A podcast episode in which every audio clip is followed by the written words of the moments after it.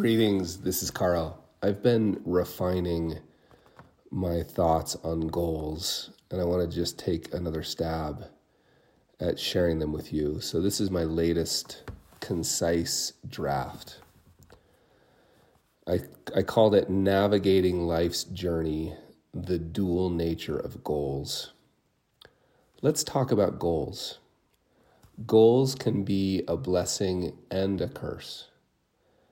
They provide direction and purpose in our lives, helping us answer the question, What am I to do now? But they can also hijack the present moment, pulling our focus away from the only thing that actually exists the present.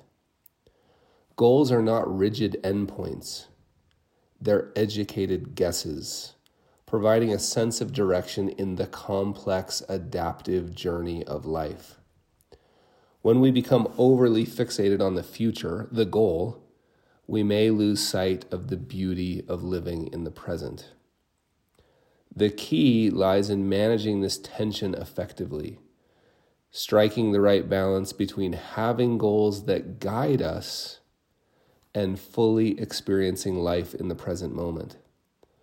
Goals are valuable tools when approached with balance, serving as a means to navigate life's journey while retaining the joy of the present.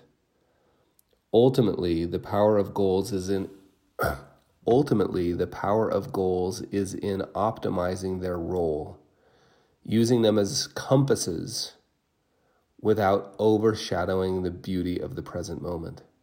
So here's the takeaway. Embrace the duality of goals and remember that the most meaningful journey is the one where you balance purpose with presence.